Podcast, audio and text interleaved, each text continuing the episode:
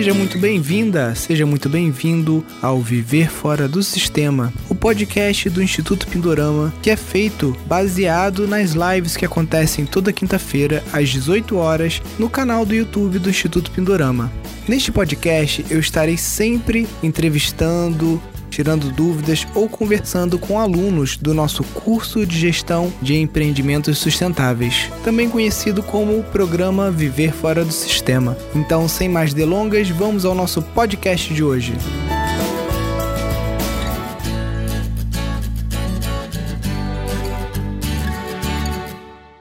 E aí, Daniel, tudo bem? Boa noite, Nilson. Boa noite, comunidade Pindorama, boa noite a todo mundo que está assistindo. É um prazer estar aqui, aproveitando essa oportunidade aí de trocar um pouquinho com vocês, apresentar um pouco o Espaço Pedra Vermelha e aproveitar os conhecimentos do Nilson para a gente trocar uma ideia. Então, cara... Conta um é, pouquinho para a gente, não... Daniel, a história. Você herdou esse sítio, comprou, como é que é? Então, na verdade, esse sítio está na nossa família há um pouco menos de 30 anos. Ele foi comprado pelo meu avô e hoje é do meu tio e da minha mãe. Um pouquinho depois do meu avô comprar, o meu, o meu tio fez a transição. Ele morava aqui na cidade do Rio e foi morar no sítio, numa época que o sítio ainda não tinha luz. Então ele foi para lá, caiu para dentro, ampliou para caramba a estrutura do sítio, viveu lá uns bons anos. E, e num determinado momento ele resolveu que, que ia sair de lá. Aí saiu, foi tocar outros negócios na cidade de Lumiar, ele ainda mora em Lumiar, e aí minha mãe abraçou o sítio. E aí minha mãe começou a tocar o sítio. E aí é, cresceu um pouco essa coisa do aluguel também, né? É, ficou mais fácil, né? E ela começou a desenvolver outros modelos de negócio que vocês vão ver aí, com, com produtos à base de plantas medicinais e tudo mais. E eu estou chegando agora para somar, para tentar dar um pouquinho mais de profissionalismo aí na gestão é, diversificar um pouco mais, ter um olhar da permacultura, um olhar da agroecologia, da agrofloresta, até para alinhar, na verdade, o sítio aos nossos valores, né? Então, é, a proposta é essa. A proposta é, é fazer essa transição da forma que o Nilson falou, sem, sem loucura, é, sem jogar tudo para o alto, porque somos quatro hoje aqui, né? O, o, a terra não é só minha, minha terra nem, é, na verdade nem é minha, a terra é da minha mãe e do meu tio, né? É, a gente tem uma super liberdade para trabalhar a terra, eles são, a gente, a gente tem um relacionamento maravilhoso, mas assim, é, é diferente, né? Tudo tem que ser mais conversado e tudo mais. É, é isso, galera. E vamos aí para nos capacitando para fazer isso da melhor forma possível, né? O sítio para a gente é um refúgio. Assim. Eu estava conversando com o Nilson, né, momentos antes de entrar aqui, que a gente morou praticamente durante boa parte da pandemia lá e, e a gente tem um carinho muito grande pelo lugar e, e quer, quer assim, poder proporcionar essas experiências para mais gente, né? É, mais pessoas tenham contato com aquilo lá e, e a gente tem tido uma resposta muito boa assim nesse sentido, assim, muitos feedbacks positivos pessoas que já foram lá, amigos e pessoas clientes também. E vamos, vamos tocar aí. Deixa eu, só para a gente falar um pouquinho das características do sítio e dos modelos de negócio que já estão rodando e outros que ainda estão capengas, mas que a gente pretende levar adiante. É... Bom, então, o sítio ele está situado em Lumiar, né, que é distrito de Nova Friburgo, estado do Rio de Janeiro. É, Para quem não sabe, Lumiar é um polo turístico da Serra Fluminense. É um lugar com muita cachoeira, muitas pousadas, muitos restaurantes. É um, uma cidade gostosa de, de passear, né? É, ele está ele tá dentro do bioma Mata Atlântica e ele faz parte da APA Macaé de Cima. Ele tem aproximadamente 25 hectares e está a mil metros de altitude. É, ele é um vale no final de uma estrada o que faz dele assim um, um, lugar um lugar bem preservado assim ele praticamente não tem interferência de vizinho e é por isso que eu acho que a gente se sente tão integrado também à natureza e é por isso também que ele é tão procurado por pessoas que desejam realizar retiros eventos vivências né onde esse contato com o ambiente natural é, é fundamental essa privacidade é fundamental bom é a maior parte do sítio é coberta por floresta, né? isso para a gente é ótimo. Porque a floresta ela dá para a gente uma série de recursos e serviços ecossistêmicos bacanas. É, por outro lado, assim, a, a nossa, a nossa área de intervenção é bem menor do que os 25 hectares. A maior parte é floresta. Então, também tem essa, essa limitação de, de espaço, mas é um espaço bacana ainda. É, em relação a nascentes, a gente tem várias nascentes perenes, elas se juntam no fundo do vale, criando um, um córrego, e no finalzinho do sítio forma aquela cachoeirinha. Então, assim, a gente tem uma quantidade confortável de água e tem também uma qualidade muito boa. A gente já fez algumas análises e comprovou que a qualidade da água é show. E aí, assim, do ponto de vista dos desafios, né, é, nosso acesso é complicado. A gente está a 3 quilômetros do asfalto, que não é muito, mas assim, no último quilômetro a estrada fica um pouquinho mais íngreme e tem umas pedras mais altas e tudo. Então, assim, não é que seja uma estrada perigosa de jeito nenhum, mas para quem tem carro baixo, por exemplo, a gente não aconselha, porque a chance de quebrar o carro já é grande e tudo mais. Então, é, a, gente, a gente tenta minimizar esse problema assim com é, disponibilizando, na verdade, um serviço de translado, porque o, o meu tio ele trabalha com Jeep em Lumiar.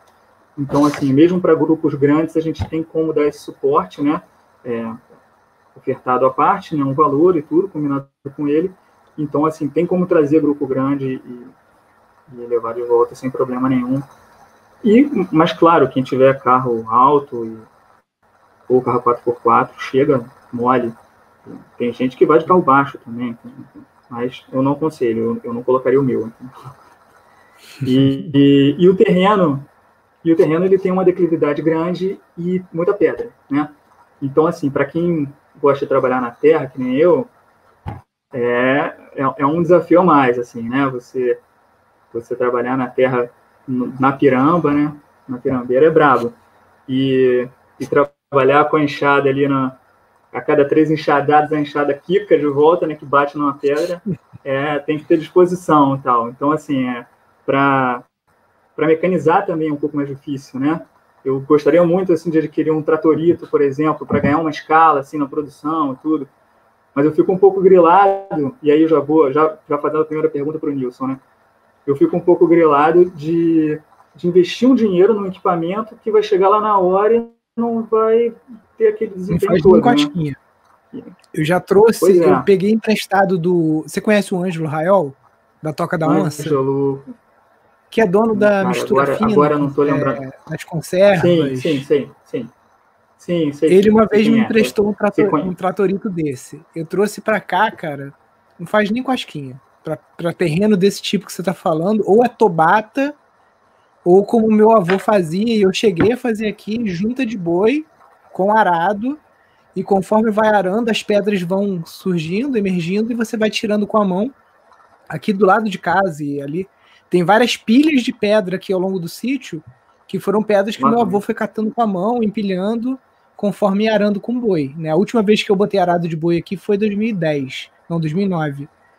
Depois disso, eu cheguei a usar Tobata, porque todos os vizinhos aqui têm Tobata, fica mais fácil pagar a hora de um, de um cara aqui, de um, de um trabalhador rural, e pagar o diesel e o aluguel, e poucas horas de trabalho resolve, e você fica anos sem, sem ter que mexer, né? Mas eu, eu não, não te aconselharia a investir nessa, nessa ferramenta, Sim. não.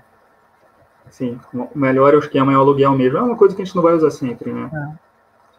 São, poucos é. momentos do ano que, que se usa isso. Né? Sim. É, obrigado, cara. É, essa, era, essa era a minha primeira dúvida aí. Os modelos de negócio que eu acho que já estão um pouco mais estruturados lá no sítio, né? Que é o aluguel do espaço, né? Que, sem dúvida, é o que garante a maior receita para a gente. É, geralmente, a gente aluga o espaço todo, sem serviço, para grupos, retiros, vivências, né? todo tipo de trabalho que valorizam essa conexão com a natureza. É, são sete suítes. Aí tem, tem o segundo modelo, que são esses produtos à base de plantas medicinais, né? Hoje em dia a gente vende tintura, pomada, repelente, travesseiro, sachê de banho. É, é um modelo de negócio que eu gosto muito, que eu acho que está muito, muito alinhado lá ao sítio, porque eu acho que ele une uma vocação da terra. As plantas medicinais, elas, elas se estabelecem muito bem na Pedra Vermelha e é uma vocação das pessoas, né? Eu tenho vários cursos de agrofloresta, adoro trabalhar com a terra, e a minha mãe tem vários cursos em plantas medicinais e, em beneficiamentos de plantas medicinais. Então, é, eu acho que, que casa bem e eu acho que a gente acaba tendo um produto de boa qualidade, excelente qualidade, é, podendo, assim, fornecer a maioria da matéria-prima, né, que está uhum. que tá no produto. Acho que é um diferencial legal. É, o, aí depois tem o Day Spa. O Day Spa, ele também está estruturado. A gente tem um chalézinho, né, que a gente chama de chalé da cura, que já tem uma maca, tem uma banheira, tem uma cama, e a gente faz lá, na verdade, quem faz é a minha mãe, que é uma terapeuta, que é, fez um curso grande de aromaterapia, psicóloga, e, e tem esse trabalho forte com as plantas medicinais. Faz massagem, faz, faz trabalho de aromaterapia, faz banho de ervas e tudo. Então, é, ele está estruturado, ele só está paralisado por enquanto por conta da pandemia, mas assim que a pandemia melhorar, a gente vai voltar a oferecer também. O shiitake, o shiitake é um, está em, tá em fase de teste. É, eu comecei a ver o shiitake no PDC que eu fiz com o Nilson em 2019. Foi lá que eu falei, opa, isso aqui dá para fazer lá em cima, que maneiro. Vou fazer. Aí, em 2020, eu fiz um curso presencial aí com o Daniel, que é, que é professor também da, do curso de gestão dessa, dessa, desse módulo de shiitake. E aí, em dezembro de 2020, a gente começou a inocular. Aí a gente está fazendo uma inoculação em média por mês, ainda não frutificou. Mas a gente já tá Você está uma... usando cavilha ou inóculo? Já usei os dois, Nilson. É, comecei com inóculo, passei para cavilha. É, cara, em termos de colonização, eu achei, achei que os dois funcionaram bem. Assim, ah. Não tive problema com nenhum dos dois. É, a Cavilha ganha um pouquinho de tempo, né? Porque não tem, não tem mais aquela etapa final da parafina. Mas é, eu, eu recomendo os dois, na verdade. Não, não tenho nada de, a falar contra nenhum dos dois, não. Sim. É, e aí a gente está aí na expectativa da frutificação, né? E correndo tudo bem, corrigindo o que, o que tiver que ser corrigido ao longo do processo, aí a gente pensa em aumentar um pouco a, a escala, né? Por enquanto, estou fazendo isso, uma inoculação por mês de umas 30 horas, mais ou menos. Então, está bem pequenininho. Aí, e com isso também a gente economiza na infraestrutura, né? Então, fiz uma. Como eu não estou lá todos os dias, o que, que eu fiz como opção? Tem gente que bota direto na mata e, e rega todo dia, e tem esse, essa disponibilidade, né? De, de estar tá ali todo dia. Não é meu caso. Então eu acabei fazendo a opção por construir uma estufa pequena, com uma estrutura de madeira que a gente tem lá mesmo, do eucalipto, e fazer uma irrigação automatizada com timer e microespessor. Então está funcionando muito bem, cara. Timer, é, a pilha, relativamente barato, né? O sistema é relativamente barato e me deu essa autonomia de morar no Rio e estar tá cultivando shiitake. E eu, e eu curto muito, cara. É uma terapia para mim, assim, fazer, fazer cultivo de shiitake. Estou gostando muito. Eu espero realmente que a gente tenha uma, uma boa produção. Já acabamos de construir a nossa estufinha de frutificação. E vamos ver a hora aí de aparecer os primórdios para começar a afogar aquelas histórias todas lá e começar a colher e comer shiitake. Muito legal. É, em relação ao shiitake, Nilson, deixa eu te fazer uma pergunta.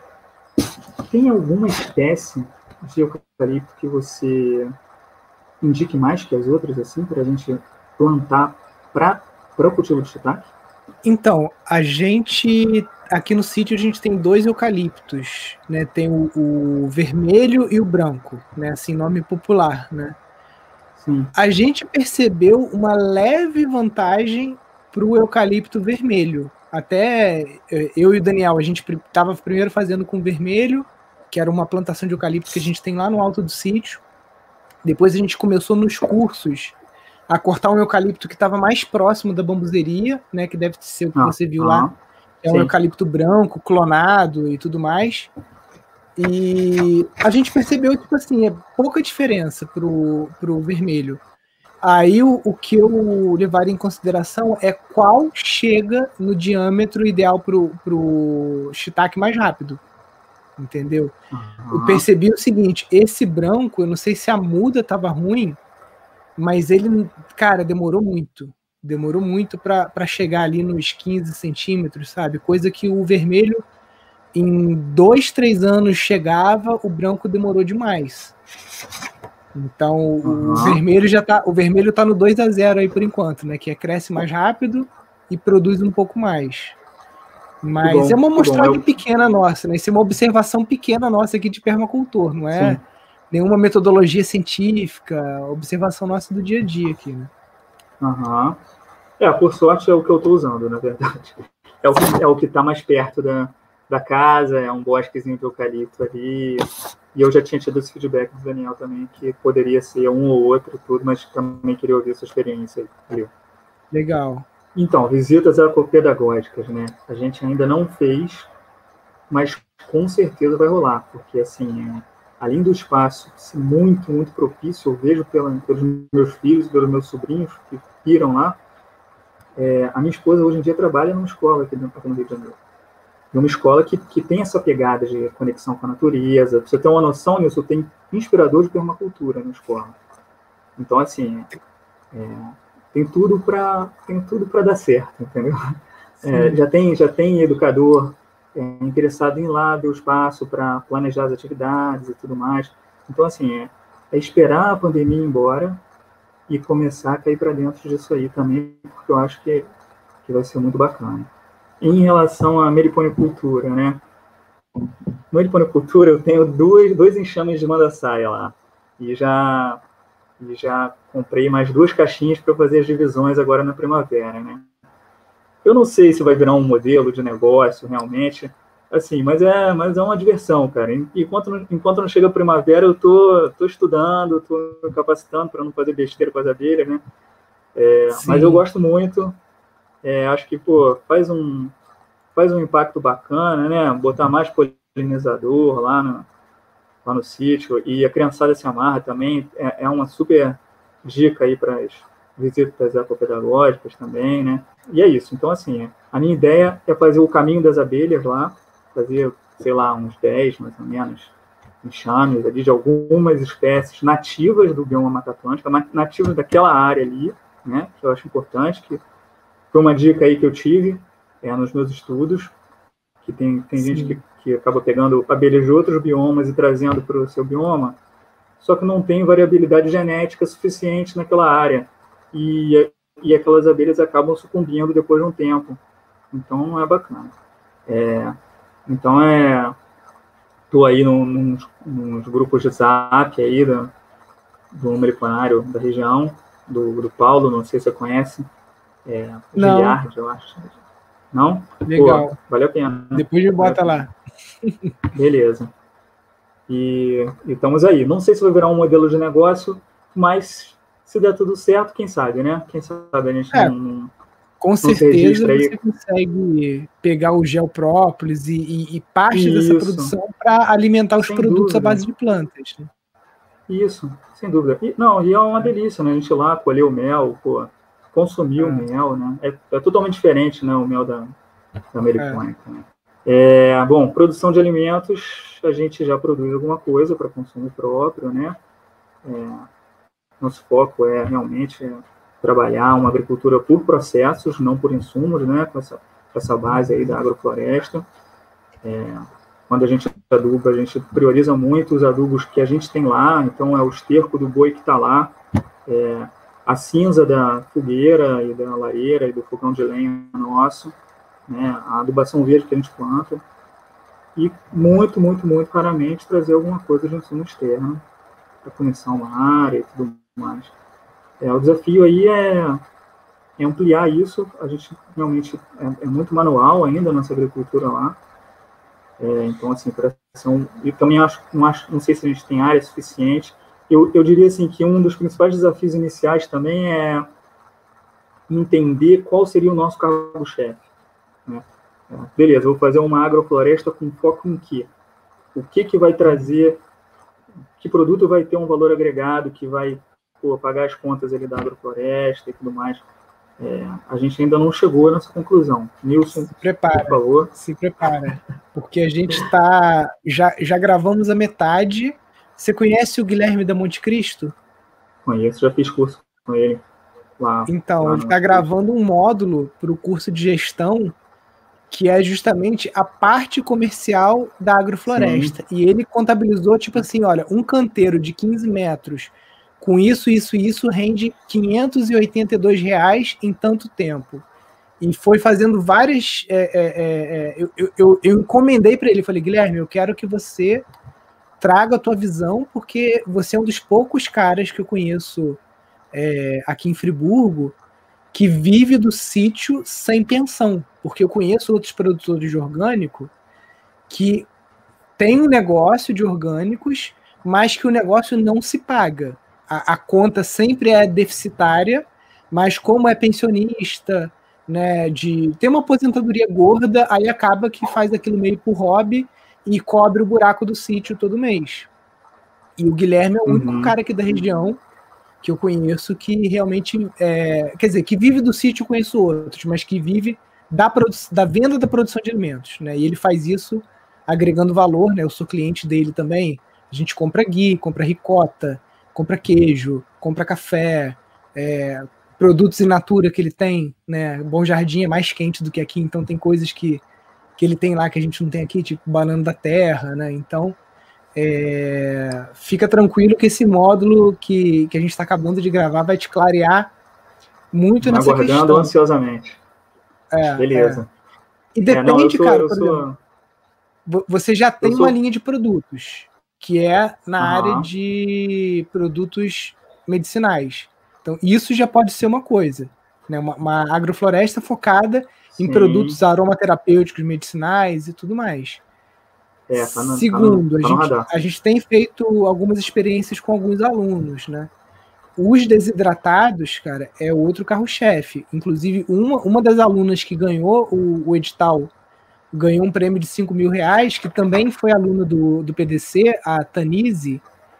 Ela vai usar o recurso né, que a gente repassou para ela para adequar a cozinha dela, é, de acordo com a, a visita que a Vigilância Sanitária fez, para produzir frutos desidratados, porque ela está em Goiânia e lá é em Niquelândia, né, mas em Goiás, e lá o sol, tipo, bomba, bomba, bomba. Tem também o pessoal do Matutu, né, o, o Leandro e a Luísa, que também são alunos do curso. Eles estão com alguma, já estão com tipo assim, com embalagem, o, o produto já está bem amadurecido. Fazem entrega no Rio uma vez por semana, né? Aí no caso eles estão fazendo barrinhas de jussara com banana e outras frutas também, caqui, que eles têm lá também o caqui, né? Então, é, não sei, tipo assim, como aí é muito turístico, eu apostaria nos desidratados para fazer um produto que você pudesse botar em todas as padarias e restaurantes de Lumiar do lado do caixa. Aquele quadradinho igual a paçoquinha, sabe? Que a pessoa compra aquilo e, enfim, é, não, é, não é uma coisa nova que eu estou falando, isso já existe, existem várias empresas que trabalham assim, a Blocks trabalha assim, a, a Raw tra, trabalha assim, que são empresas que trabalham mais com barrinhos de cereais, tipo algumas crudívoros, né, que são desidratados até 42 graus, e outras mais comercial, mas que fazem esses bloquinhos, né, tipo banana com amendoim, é, da, é, sei lá, caqui com amêndoa, né? Lógico que as oleaginosas, muitas vezes você vai ter que comprar, né? Às vezes você não consegue produzir.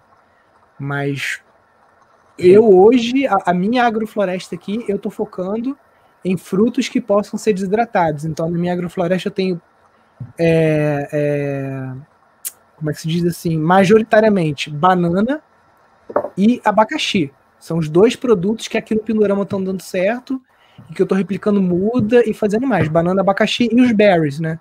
O, o, eu descobri uma framboesa, cara, que eu posso até te dar muda depois, ela é meio que mato. Ela você tem que até okay. tomar cuidado porque ela se alastra, tá? Ela tem muito espinho, é uma que dá uma ela, ela, ela se propaga por mergulha. Ela tem um caule branco. Uhum. Ele faz assim no solo, onde ela mergulha, ela nasce de novo e vai, né? Ela é meio praga, mas ela se adaptou muito bem aqui, melhor até do que o mirtilo.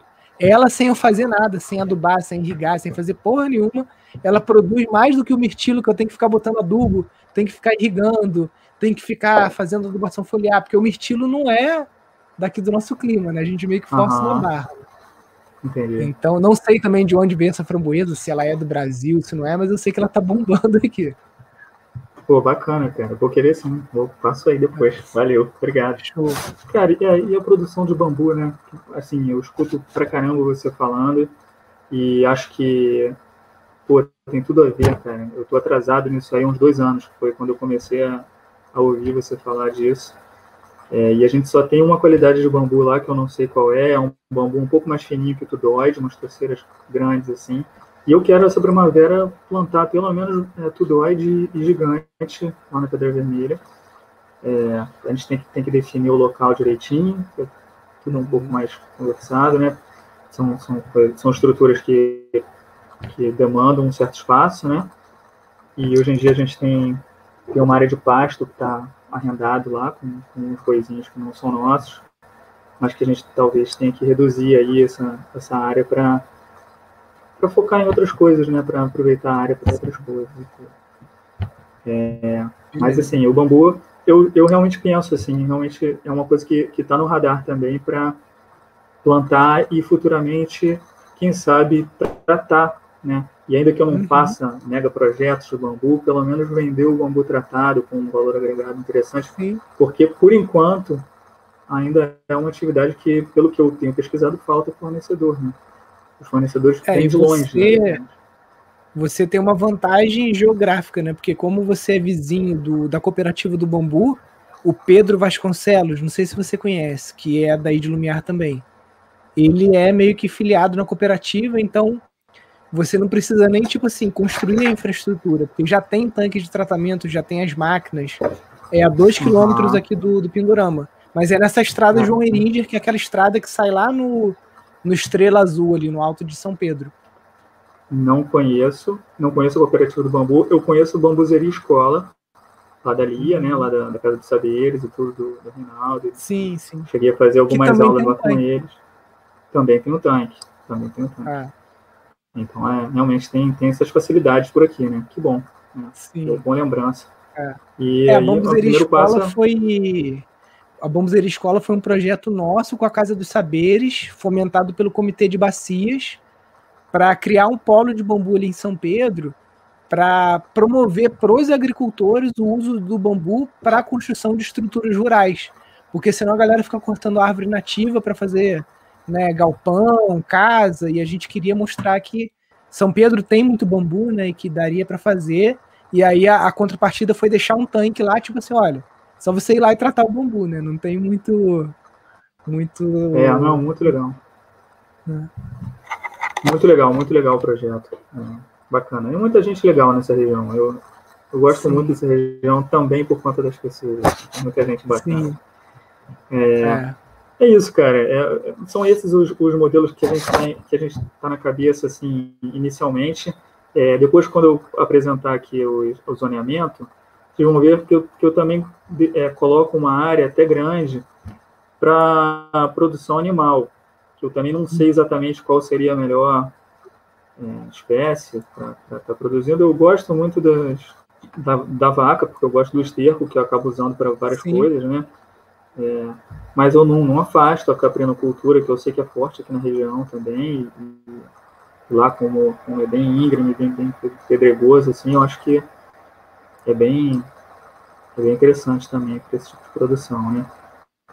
Sim. É, eu não sei, sinceramente, se a gente tem vocação também, se a família tem vocação para essa lida, é, ou se seria o caso de fazer essa parceria, que a gente já, já vem sendo feita, na verdade, né? Mas de uma forma um pouco mais organizada, um pouco mais profissional, tudo hoje está mais, tá mais solto e tudo. Você tem a família, são você e sua esposa, dois filhos. Isso. Migrando para o sítio, eles vão estudar na escola municipal lá, porque não tem outra, né? Até tem. Até tem uma escolinha em também. Tem. É, eu não sei até, até que série ela vai. Né? A minha filha menor ainda, ainda ficaria lá mais um tempo e tal. Mas, é, mas a escola é uma preocupação. Sem dúvida que é. Sim. A, a migração. É, a segunda preocupação sempre é financeira, né? Então, Sim. tipo assim, eu iria, eu começaria investindo aonde eu já sei que vai ter mais rentabilidade. Que, por exemplo, ah, vamos investir em criação de animais. Não é uma atividade que vocês têm experiência, é uma atividade que tem um alto índice de falência. Né? Eu conheço pelo menos quatro produtores que quebraram com leite, que não conseguiram nem pagar é, investimento de maquinário ou de adequação de cozinha, aquela coisa toda. Então é um negócio arriscado, né? É, então, tipo assim, eu iria primeiro no certo. O que, que é o certo? Hoje você já me falou, Nilson, o aluguel do espaço ele é o que bota dinheiro no bolso. Só que com a gente morando lá, não tem como alugar espaço. O primeiro investimento que eu faria é nesse zoneamento do sítio, pensando assim, cara, aonde vai ser a área da família e aonde vai ser a área de hóspede.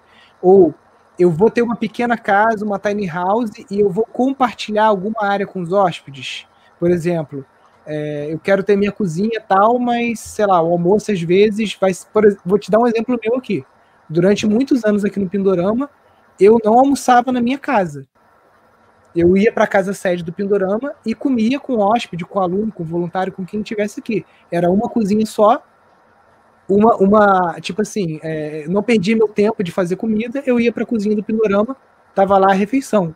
Hoje, com duas crianças, minha mãe mora comigo e tal, eu já tenho a minha cozinha. Hoje a gente tem três cozinhas, quatro cozinhas aqui no Pindorama, né? Eu tenho uma uhum. cozinha só para visita ecopedagógica, eu tenho uma, uma cozinha da casa sede, eu tenho a cozinha da minha casa, é, tem as cozinhas das tiny houses, né? Então hoje a gente já deu uma, uma pulverizada. Então, para mim, o primeiro ponto é esse. Qual, qual vai ser? Aonde que, o que que, qual o, o tanto da minha privacidade que eu me comprometo ou que eu abro mão em troca de ser bem remunerado? Por quê? Porque você está num lugar que o carro-chefe, todo mundo que está em Lumiar ganha dinheiro com o quê? Comida e hospedagem. É isso. São essas duas coisas. Então você já está num local que a aptidão do local é hospedagem e gastronomia. Né? Isso é a aptidão, a aptidão do local. E grande fluxo de pessoas. Né? São três pontos fortes que você tem aí. Fluxo de pessoas na alta temporada. E Lumiar tem duas altas temporadas, porque ela tem o inverno e ela tem o verão. Né? Praticamente o ano inteiro né? tem, tem muita gente aí. Né? Porque no verão o pessoal vai para as cachoeiras, no inverno o pessoal vai para gastronomia e tudo mais. Então, com certeza, tipo assim, 80% da minha energia, do meu recurso, eu colocaria em resolver esse setup da hospedagem. Como é que é resolver isso? Não sei. Pode ser que você fale, Nilson, dentro do que eu já vivi aqui, eu acho que a casa grande que tem lá seria a nossa pousada ou a nossa hospedaria, e eu faria uma casinha pequena para mim, que é uma coisa que em duas, três semanas você constrói com 20, 30 mil reais, fácil, entendeu? Não tem muito caô. É, é tipo assim, se você tiver esse recurso, ou tiver como financiar esse recurso, com 20 a 30 mil reais, você constrói uma casinha, uma tiny house ecológica, para você morar, que pode incluir. Oi? Não, aí tem vários técnicos. Eu sei. Eu tô perguntando isso, qual não, isso é, isso é outra conversa. Tipo assim, você tem o bambu, você tem o barro lá, pode ser de taipa, uhum. pode ser de peradobe, pode ser de painel, pode ser até de tijolo, entendeu? Uhum. O negócio é, às vezes, essa primeira casinha que você vai fazer, ela não é a sua casa.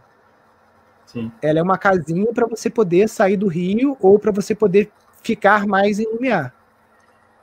Essa casinha você pode construir ela já pensando que ela também vai ser um chalé para aluguel daqui a cinco anos, entendeu? Ela vai te servir durante dois ou três anos até você conseguir se capitalizar mais para você fazer uma casa maior. E aí, além da hospedagem grande que você tem lá, das sete suítes, você ainda teria um chalé que você pode alugar para um casal, para uma família, por uma diária de pelo menos aí Lumiar 300 a 400 reais. Você sabe disso, né?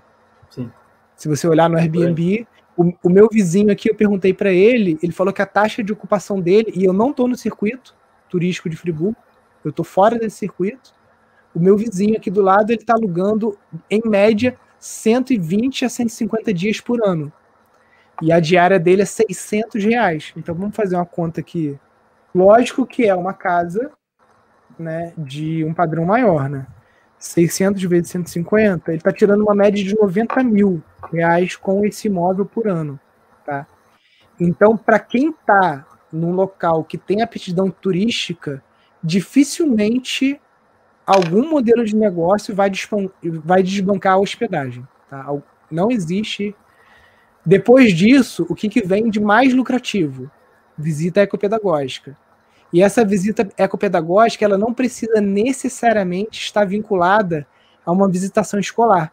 Quando eu estive em Paraty com a Thaís, existe lá uma fazenda que você pode entrar e sair a qualquer momento, que ela já tem um circuito pronto. Que você visita a queijaria, que você visita a agrofloresta, que você visita a horta. Então, basicamente, é você pegar e criar plaquinhas para você sinalizar as coisas que já existem no teu sítio e talvez fazer uma sequência, ó, tipo um joguinho. Vá agora para a, a, a composteira, que é o local onde a minhoca, tananã, tananã. Tipo uma gincanazinha, que é uma coisa que você não precisa estar conduzindo. O próprio hóspede ou a família, ela consegue seguir seguindo esse circuito com um mapinha, você pode fazer um mapa também, que a pessoa recebe, ou se tem internet no teu sítio, você pode fazer uma brincadeira com QR Code, uma coisa mais criançada fica com essa porcaria de celular na mão, aí você já aproveita isso para transformar num jogo, entendeu? Tem várias formas de você estar tá conduzindo esse circuito de uma forma autônoma, para não, não, não, você não pode vender sua hora ali, entendeu? Você está ocupado com outras coisas. Bacana. Então, Bacana. tipo assim, a, a, a, essa parte de. Só concluindo aqui, que a gente está falando de serviço por enquanto, não cheguei em produto. Hospedagem, visita ecopedagógica, o Day Spa, que a sua mãe tem essa capacidade aí da, da, da massagem e tudo mais. Com certeza, eu te digo assim, sem ter visto muito a sua propriedade, né, mas pelas dificuldades que você me falou de produção, de área para plantar e tudo mais, com certeza 80% do teu rendimento vai vir disso aí, de serviço. Os outros 20% você vai conseguindo construir, e tipo assim, tem modelos muito rentáveis. Esse negócio todo que você falou, sachê, almofada, é, travesseiro de ervas. Meu pai até hoje tem um travesseiro de Marcela. É, deve ter uns 40 anos aquele travesseiro. E então, tipo assim, esses produtos, se você consegue escalar isso, ou com, fazendo parceria com o pessoal da região, com a comunidade e tudo mais, para colocar no e-commerce. Por exemplo, hoje existe um marketplace que está sendo inaugurado, que é a Ecosfera, que vai pegar esses produtos tipo que você está fazendo, vai levar para um galpão e você não se preocupa com nada. Todo marketing, logística, entrega, tudo é por conta do portal. Diferente de você vender pelo Mercado Livre, que você recebe, você tem que imprimir etiqueta, botar numa caixa, tananã, vai sair tipo assim um caminhão daqui de Friburgo com vários produtos de Friburgo para esse galpão central lá em Minas, e de lá ele vai pulverizar isso através desse e-commerce que é chamado Ecosfera. O Pindorama vai ser um hub que vai receber produtos e a gente vai montar essa carga e levar para ele. Aí vai ter um monte de coisa envolvido. A cooperativa do bambu, muito possivelmente a oficina das ervas, essas iniciativas de Friburgo que a gente vai mapear e ver quem tem é, frequência e excelência, porque para você trabalhar com produto em internet, você tem que ter uma previsibilidade, olha, eu consigo fazer 50 travesseiros por mês e eles sempre vão ter essa qualidade. E eu não atraso essa produção, por exemplo, entendeu? Então, é o, o, o produto, ele sempre vai ser mais difícil do que serviço, entendeu? Porque produto você tem insumo, você tem uma curva de aprendizado até você identificar qual é o teu produto que é o teu garanhão, que é o teu carro-chefe. É, então, é uma curva de aprendizado que você pode financiar esse aprendizado. Nilson, eu também quero ter produto. Mas você pode financiar esse aprendizado com hospedagem, com visita pedagógica. Tipo assim, você resolve o tu, a tua situação financeira garantida, né, cara? Se, senão, até mesmo na pandemia. Na pandemia, o ecoturismo subiu 25% só em 2020. Esse ano, quando fechar, Provavelmente esse ano sub, subiu mais de 25%. Então, em dois anos, a gente deve ter um crescimento aí de 50%. Então, mesmo se tiver uma pandemia, as pessoas vão buscar locais de natureza, vão buscar chalés individuais, que é uma coisa que você pode pensar. Não precisa ser coisa grande, um chalé tipo 3x4, cara, super dá para uma família ou para um casal.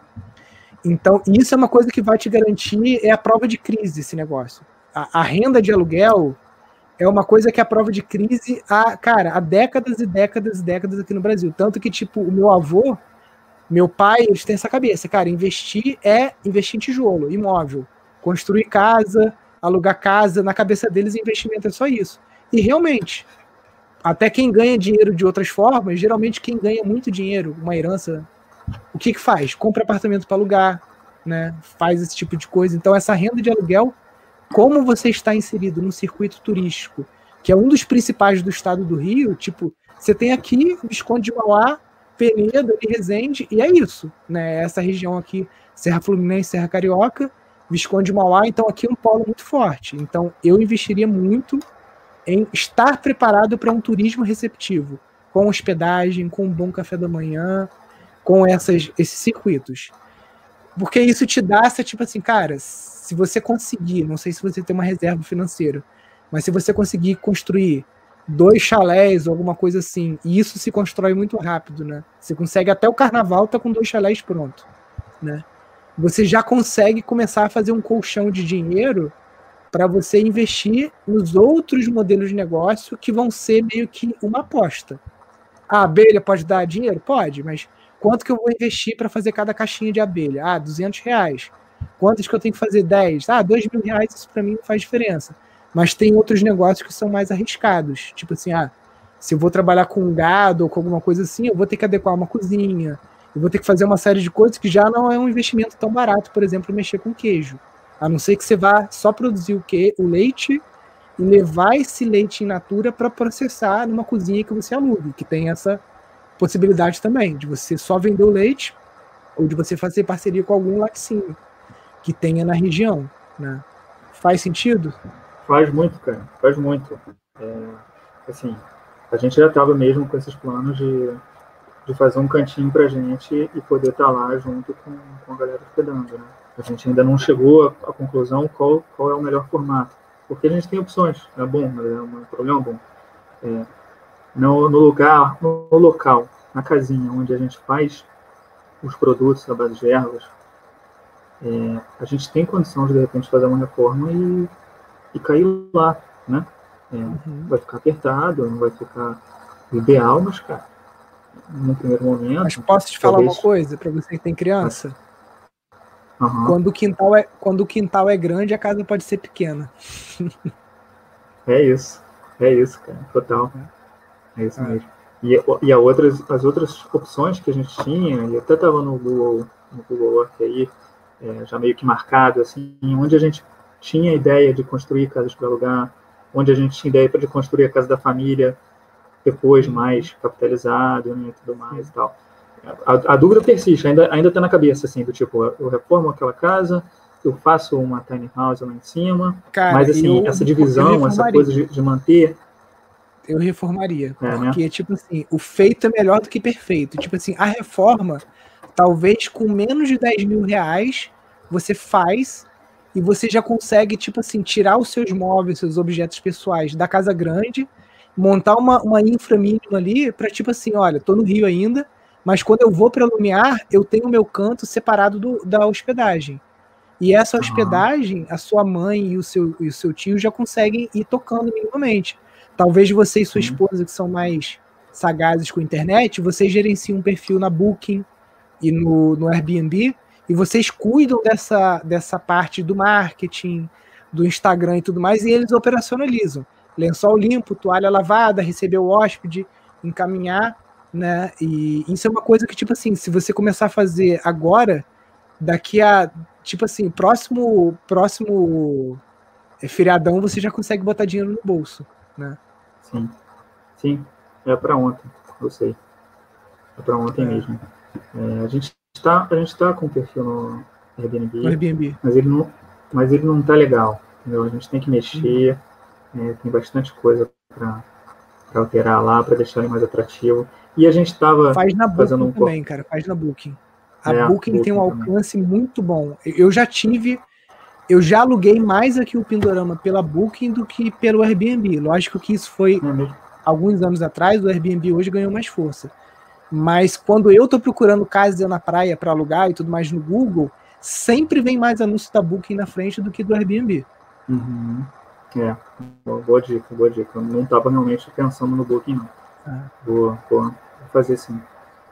E aí, eu acho que, que é por aí, Nilson. É por aí que você falou, é a gente tocando mais a parte do marketing, eles que estão ali do lado, resolvendo os pepinos, que sempre aparece, né? Sempre tem uma manutenção para fazer, não é mole. E na medida do possível eu, eu tento ajudar, mas às vezes não dá, é com eles mesmo. Show. Cara, e, e é isso. E, e, a família, cara, é, é, divertido porque a família, na verdade, ela se complementa muito, sabe? A gente tem interesses muito complementares, assim, e todo mundo se diverte muito naquele sítio. Então, a minha irmã é fotógrafa e ela se amarra em fazer observação de pássaros. Então, assim, Sim. o Instagram dela é lindo, cara. E. Cara, isso é outro. Deixa eu só abrir um eu... parênteses aqui, porque é uma informação Pode importante falar. até para a audiência. Um dos vizinhos aqui em Amparo, ele praticamente ele só recebe birdwatching, né, que são gringos que vêm da Alemanha para fazer observação de, de pássaros na pousada dele. E a pousada dele é toda feita com aquelas casas de toras de eucalipto, sabe? Aquele. Uhum. É, o pessoal chama de log house, né? Então, ele só. O único público que ele atende praticamente é, é observação de pássaros, que é bird watching, o termo. Então, cara, tipo assim, é, é muito. É só saber trabalhar. Ela, ela pô, tem tudo para cair para dentro de uma, de uma vivência dessa, com com a galera que curte a observação de pássaro. Ela, pô, já tem um portfólio bonito, cara, sabe? E só falta mesmo estruturar a parada e, e botar para frente. É, meu cunhado, meu cunhado é um cara que curte sobrevivencialismo, então ele vai, vai lá para a mata do sítio e pô, ele fica lá acampando e, e fazendo aqueles nós todos e tudo são vários modelos, assim, são vários públicos, na verdade, né, que podem ser atendidos aí com uma expertise que é da família, cara, que Sim. a gente já tem em casa, né? É, e é uma integração muito boa ali com a natureza, pô, super, super forte ali, porque não tem nada mesmo, é só, é só aquele paredão verde, né, que é um vale, a gente está no fundo do vale, e e é isso, e tem que, tem que, tem que ter disposição para rodar. É, a verdade é essa. É. Tem que ter disposição para botar vamos lá. prática. É porque você tem o seu emprego. A hora que o sítio for o seu único plano, tipo assim, o sítio tem que dar é. certo ou tem que dar certo, é. vai rolar. Só que até lá, você já tem uma situação muito boa que você consegue, tipo assim, fazer isso devagar, ir se capitalizando com o que você já tem hoje e mudando seu posicionamento também. Eu, eu não parei ainda para ver o teu. Deixa eu dar uma olhada aqui, o teu Instagram, né? Mas aqui tá como hospedagem, tinturas, pomadas e outros produtos, além de spa, eventos e muito mais. Então, essa frase aqui já é uma coisa que você precisa é, melhorar, que é tipo assim, cara, aqui é um espaço né, é, tipo multidisciplinar que você pode vir aqui para vivências, para aprender, para passar uma tarde. Então, melhorar essa, colocar com clareza, tipo, é, é uma estação de permacultura aonde você pode se hospedar, é, entendeu? Definir, tipo assim, mudar até esse teu posicionamento para criar desejo das pessoas se hospedarem aí. Por exemplo, a hora que os, os quatro chalés que eu estou construindo aqui ficarem prontos, eu tenho certeza que eu vou conseguir uma boa taxa de ocupação, porque tem muita gente que quer vir para o Pindorama. Eu vou falar, ah, vocês querem vir para o Pindorama? Tá bom, vai lá no Airbnb, aluga uma das quatro tiny houses, aproveita e vocês conhecem as técnicas construtivas.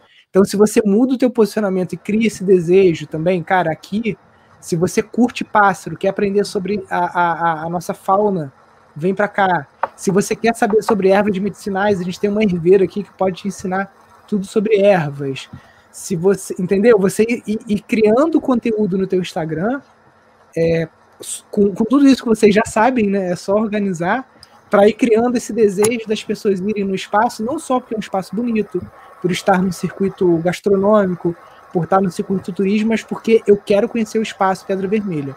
Porque lá tem isso, tem aquilo, tem aquele curso de sobrevivencialismo, tem um curso que eu vou sair de lá sabendo 30, 40 nomes de pássaros, é, daqui da Mata Atlântica, entendeu? Sabendo fazer vários tipos de chás, de tinturas, então mudar o teu posicionamento. Valeu, boa, boa dica, Nilson. Show de bola, cara. Aí, cara, agora é você, tipo assim, colocar isso no cronograma, mas pelo pouco que a gente conversou, eu acho que prioridade número um seria tirar as ervas da casinha e reformar ela, entendeu? E às vezes até esse negócio das ervas, ele entra em stand-by por um tempo ou se usa a cozinha da casa principal quando não tem hóspede ou até tipo assim, ela faz as tinturas só quando tem hóspede e ela fala, olha só, o, o Airbnb você sabe que tem o experience lá também, né? Experiência. Sim. O cara que tá hóspede, olha só, você, você quer aprender a fazer tinturas e tal, só chegar na cozinha ali. Ela pode oferecer isso ou de graça, só para ter mão ali, gente ajudando ela a processar os materiais, ou até como uma experiência paga. Né? Então, é, é, é, só. Cara, você já tem, tipo assim, a faca e o queijo na mão, vocês estão numa região muito boa. É só vocês se reunirem como família, encaixar certas coisas e fazer um cronograma físico-financeiro simples, entendeu? Para você, tipo assim, para já começar a entrar de novo esse dinheiro que com certeza deve estar tá fazendo falta para vocês, porque sete suítes claro. em Lumiar é um patrimônio que pode te gerar aí por baixo, por baixo, uns 100 a 150 mil reais por ano, né? É, tomara. Vamos, vamos, vamos trabalhar para isso aí. Sim. Não é a nossa realidade atual, mas eu acho que que é isso, né? pode chegar lá sim. Qual, qual foi o seu maior faturamento com o aluguel dessa, dessa, desse espaço? Foi para um grupo fechado ou foi pessoas diversas encontrando? Cara, é, normalmente é grupo fechado. Normalmente a gente trabalha com, com grupo. Ou, ou evento, ou um grupo que está afim de, de ir para um lugar, mas aí fecha o espaço todo, né? E aí uhum. tem aqueles pacotes de, de feriados, né? Normalmente Réveillon, uh, o carnaval, são pacotes maiores e tudo mais, aí, aí o faturamento chega, sei lá, chegou uns 8 mil reais, mais ou menos. Uhum. Um, um, um, feriado desse grande, assim, um carnaval desse, uma coisa assim. Não, não, não, sei precisar, tá? Mas é, uhum. mas é isso, cara. É, é um é, o carnaval legal, claro. são, são quatro dias, mais ou menos, né? Quatro, quatro não dias inteiros. Não, acho, eu acho que, não, acho que o nosso pacote de carnaval é maior, normalmente. É maior. É, Os sete dias. São mais. É, são, são é uma semana. Por aí. Então, basicamente, mil reais por dia. É basicamente a nossa diária. É não, perfeito. Esse, eu já fiz isso que você está falando, tá? De alugar, por exemplo, para grupos de professores de yoga, por exemplo, há pouco, pouco tempo não, né? Que o tempo voa, mas uns três anos atrás, o Sansara, que é um espaço de yoga, eles alugaram o Pindorama por um dia para fazer a formação dos professores aqui, né? E a gente já alugou também para terapeutas para fazer aqui é, renascimento, para fazer algum tipo de, de, de retiro, mas com uma. Tipo retiro curso, né? Que você vai aprender alguma técnica de meditação, alguma coisa assim. Agora, isso, ao longo da história do, do, do desse meu modelo de negócio de hospedagem aqui, representa menos de 5% do meu faturamento. Meu faturamento foi sempre maior com essas hospedagens mais soltas. Aquela casa lá de cima, eu alugo ela no Airbnb por mil reais por dia. A casa tem quatro quartos, uhum. né? Então, e é uma coisa que, tipo assim, problema, tipo, eu entrego a casa limpa e não, não vou nem lá. Sim. Entendeu? Não tenho nenhum tipo de vínculo com nada, né? E os cursos também, por exemplo, se a sua mãe desenvolve cursos de punk, de ervas medicinais, é uma forma de você estar tá vendendo a hospedagem, já hospedagem e alimentação. Que se vai um grupo para ir passar um final de semana com a sua mãe aprendendo sobre ervas, você já vendeu para eles a hospedagem e alimentação. Claro. Né? É. Então, por isso que eu estou te falando que essa, essa mudança de posicionamento de vocês, de não se colocarem para o mercado só como uma hospedagem, né? Não, é, não tá assim. Ali vocês falam de vivências, de eventos, né? mas de se colocar como um local de aprendizagem também, de outras, é, outras coisas, para que as pessoas. Ah, tem um calendário, por exemplo, tipo assim, o, o, às vezes um carnaval. Carnaval é garantido que você consegue encher com hóspede normal, alugando quarto. Mas tem outros uhum. feriados que talvez estrategicamente você pode fazer um curso de bambu, você pode fazer um curso de shiitake, você pode fazer vários outros. Ou, ou tipo assim, é, carnaval cultural.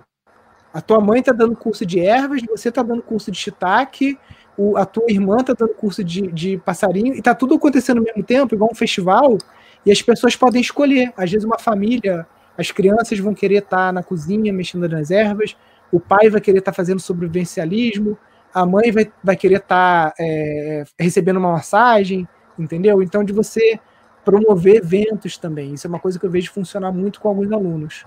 Pô, muito legal, muito legal. É. Muito bom. E isso, em- isso em Lumiar, tipo assim, que é, o pessoal não conhece, mas que é muito pequeno. Se você faz um festival desse cultural, alguma coisa assim no carnaval, cara, é botar 10 cartazes ali em Lumiar, todo mundo vai ver. Você sabe os locais, se você É. pegar aquela padaria do centro ali, um, um, um- café, tananã, você botou o cartaz ali, todos os turistas que passarem no Lumiar vão ver aquele negócio, entendeu? Então, é, divulgação é custo quase que zero, né? Se você pa- parar com um carro lá e, e um carro de som, ou você abordar as pessoas, mas é, é tipo assim, é um marketing corpo a corpo, custo zero. Sim, sim. E, e faz um efeito enorme, né? Um corpo a Sim. corpo. É maneiro. Com certeza. Legal, cara. E aí, Pô, conforme você vai tendo essas, essas experiências no sítio, você vai pedir para o hóspede te mandar no WhatsApp ou no seu direct um vídeo relatando como que foi a experiência dele. E aí no teu Instagram você começa a postar não só esses conteúdos do coisa, mas olha, eu, eu, eu vim aqui para Lumiara e conheci o espaço Pedra Vermelha, fiquei encantado, o lugar é maravilhoso, tem uma piscina que é super refrescante, estava limpinha, os quartos estavam limpos, pô, 100% recomendo. E isso é uma coisa que é a prova social, né? Se você, por exemplo, é, você quer ir para uma pousada para algum lugar, eu, a primeira coisa que eu faço quando alugo uma casa no Airbnb é olhar os comentários dos hóspedes, né? Sem dúvida. E, por exemplo, a gente está há três anos querendo alugar uma casa em Búzios que ela é pé na areia. Você abre o portão, você está na praia. Porque a minha mãe é idosa, ela tem 75 anos e ela tem dificuldade de, de se locomover, então a gente está três anos querendo essa casa. Só que eu já sei que é uma casa que é velha, que ela tem algumas coisas para reformar, que o chuveiro não tem pressão. Tudo isso eu já li lá no- nos comentários, Sim. entendeu? Só que mesmo assim, eu quero essa casa pela localização, por onde ela tá. Tem amigos que moram perto. Então, esses relatos espontâneos dos hóspedes, isso também são coisas que você pode ir divulgando no Instagram e que ajudam a criar esse desejo de conhecer o teu espaço. É, verdade, cara. Faz toda a diferença mesmo. Eu também olho pra caramba os comentários aí. Faz... E às vezes você desiste mesmo de ir por conta de alguma coisa assim. Sim, Valeu, Nilson. Pô, eu acho que já foi super proveitoso, cara. Já deu pra clarear aí um monte de coisa. Pô, te agradeço muito aí a oportunidade. Foi bem bacana mesmo. E é isso, vamos, vamos tocando. Tô esperando o pessoal todo lá na Pedra Vermelha. Vou, vou dar uma, uma ajeitada lá naquele Instagram. qualquer dúvida que você tiver, cara, a gente vai se falando lá no, no grupo do Telegram e tudo mais. E quero ver o espaço bombar aí, quero tomar uns banhos nessa piscina aí. Pô, vamos lá. Vamos lá, vai ser um prazer, cara, receber você, a Thaís e as meninas. Pô, você, Show de bola. quando você quiser. Valeu, Tá, Nilson. só dá, dá uma, dá, uma ajeitada, na- dá uma ajeitada na estrada lá, hein? Esse é outro ponto, tá? É, cara. Esse- é, a gente, na verdade, Esse a gente ano, tá. cara, Uhum. é, esse ano o nosso principal investimento está sendo estrada. Tô com a reta escavadeira aqui, tô acertando porque é uma coisa que você tem uma estrada boa, facilita muito a tua taxa de ocupação. Sim, sem dúvida, cara. Sem dúvida. Ah. E, e é caro, né? A gente, a gente já É fez caro. vários trechos das, a gente já fez vários trechos da estrada, da estrada com aquelas pistas de cimento, né? Os piores, né? Óbvio, a gente Uhum. começa pelos piores. E já está bem mais tranquilo de chegar. Sim. É isso. O eletricista foi lá de palio essa semana. Mas Uhum. não recomendo ainda para ninguém, sabe? Por enquanto, vem de carro Sim. alto, vem de carro 4x4, então liga que a gente combina, a gente busca embaixo. É, mas aos pouquinhos a gente vai ajeitando, aos pouquinhos vai, vai ficando melhor. E, Com certeza. e vale muito, vale muito chegar lá, porque essa coisa do, do acesso difícil também evita um pouco as coisas é, se desenvolverem, né? É. Então é, a gente está tá também com essa, com essa- nessa vantagem aí, digamos assim, né? Do Hum. acesso ruim.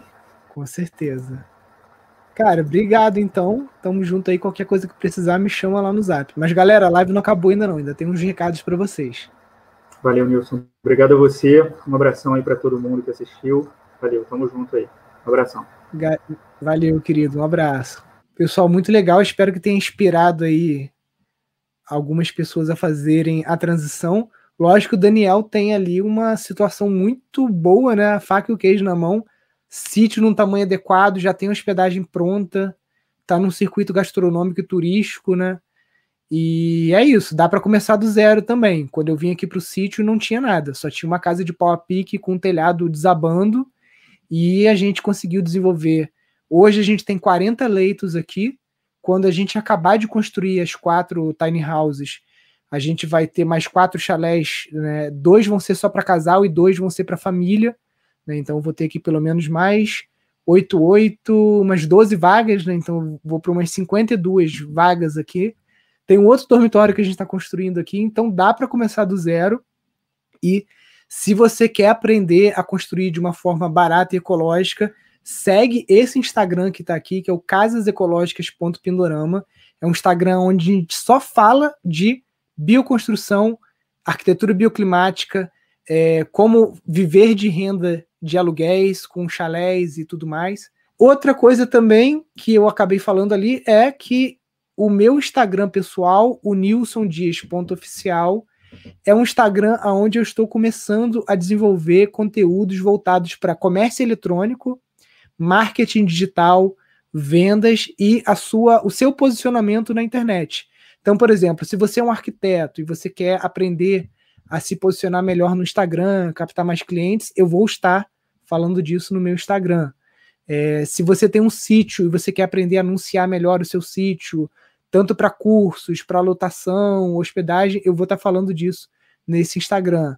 Se você tem produtos, você faz, sei lá, geleias, é, cosméticos, como é o caso ali do Daniel, você quer vender isso pela internet ou sua produção agroflorestal, eu também vou estar falando disso nesse Instagram. Show, galera? Fiquem com Deus, um grande abraço, valeu, até mais, tchau, tchau.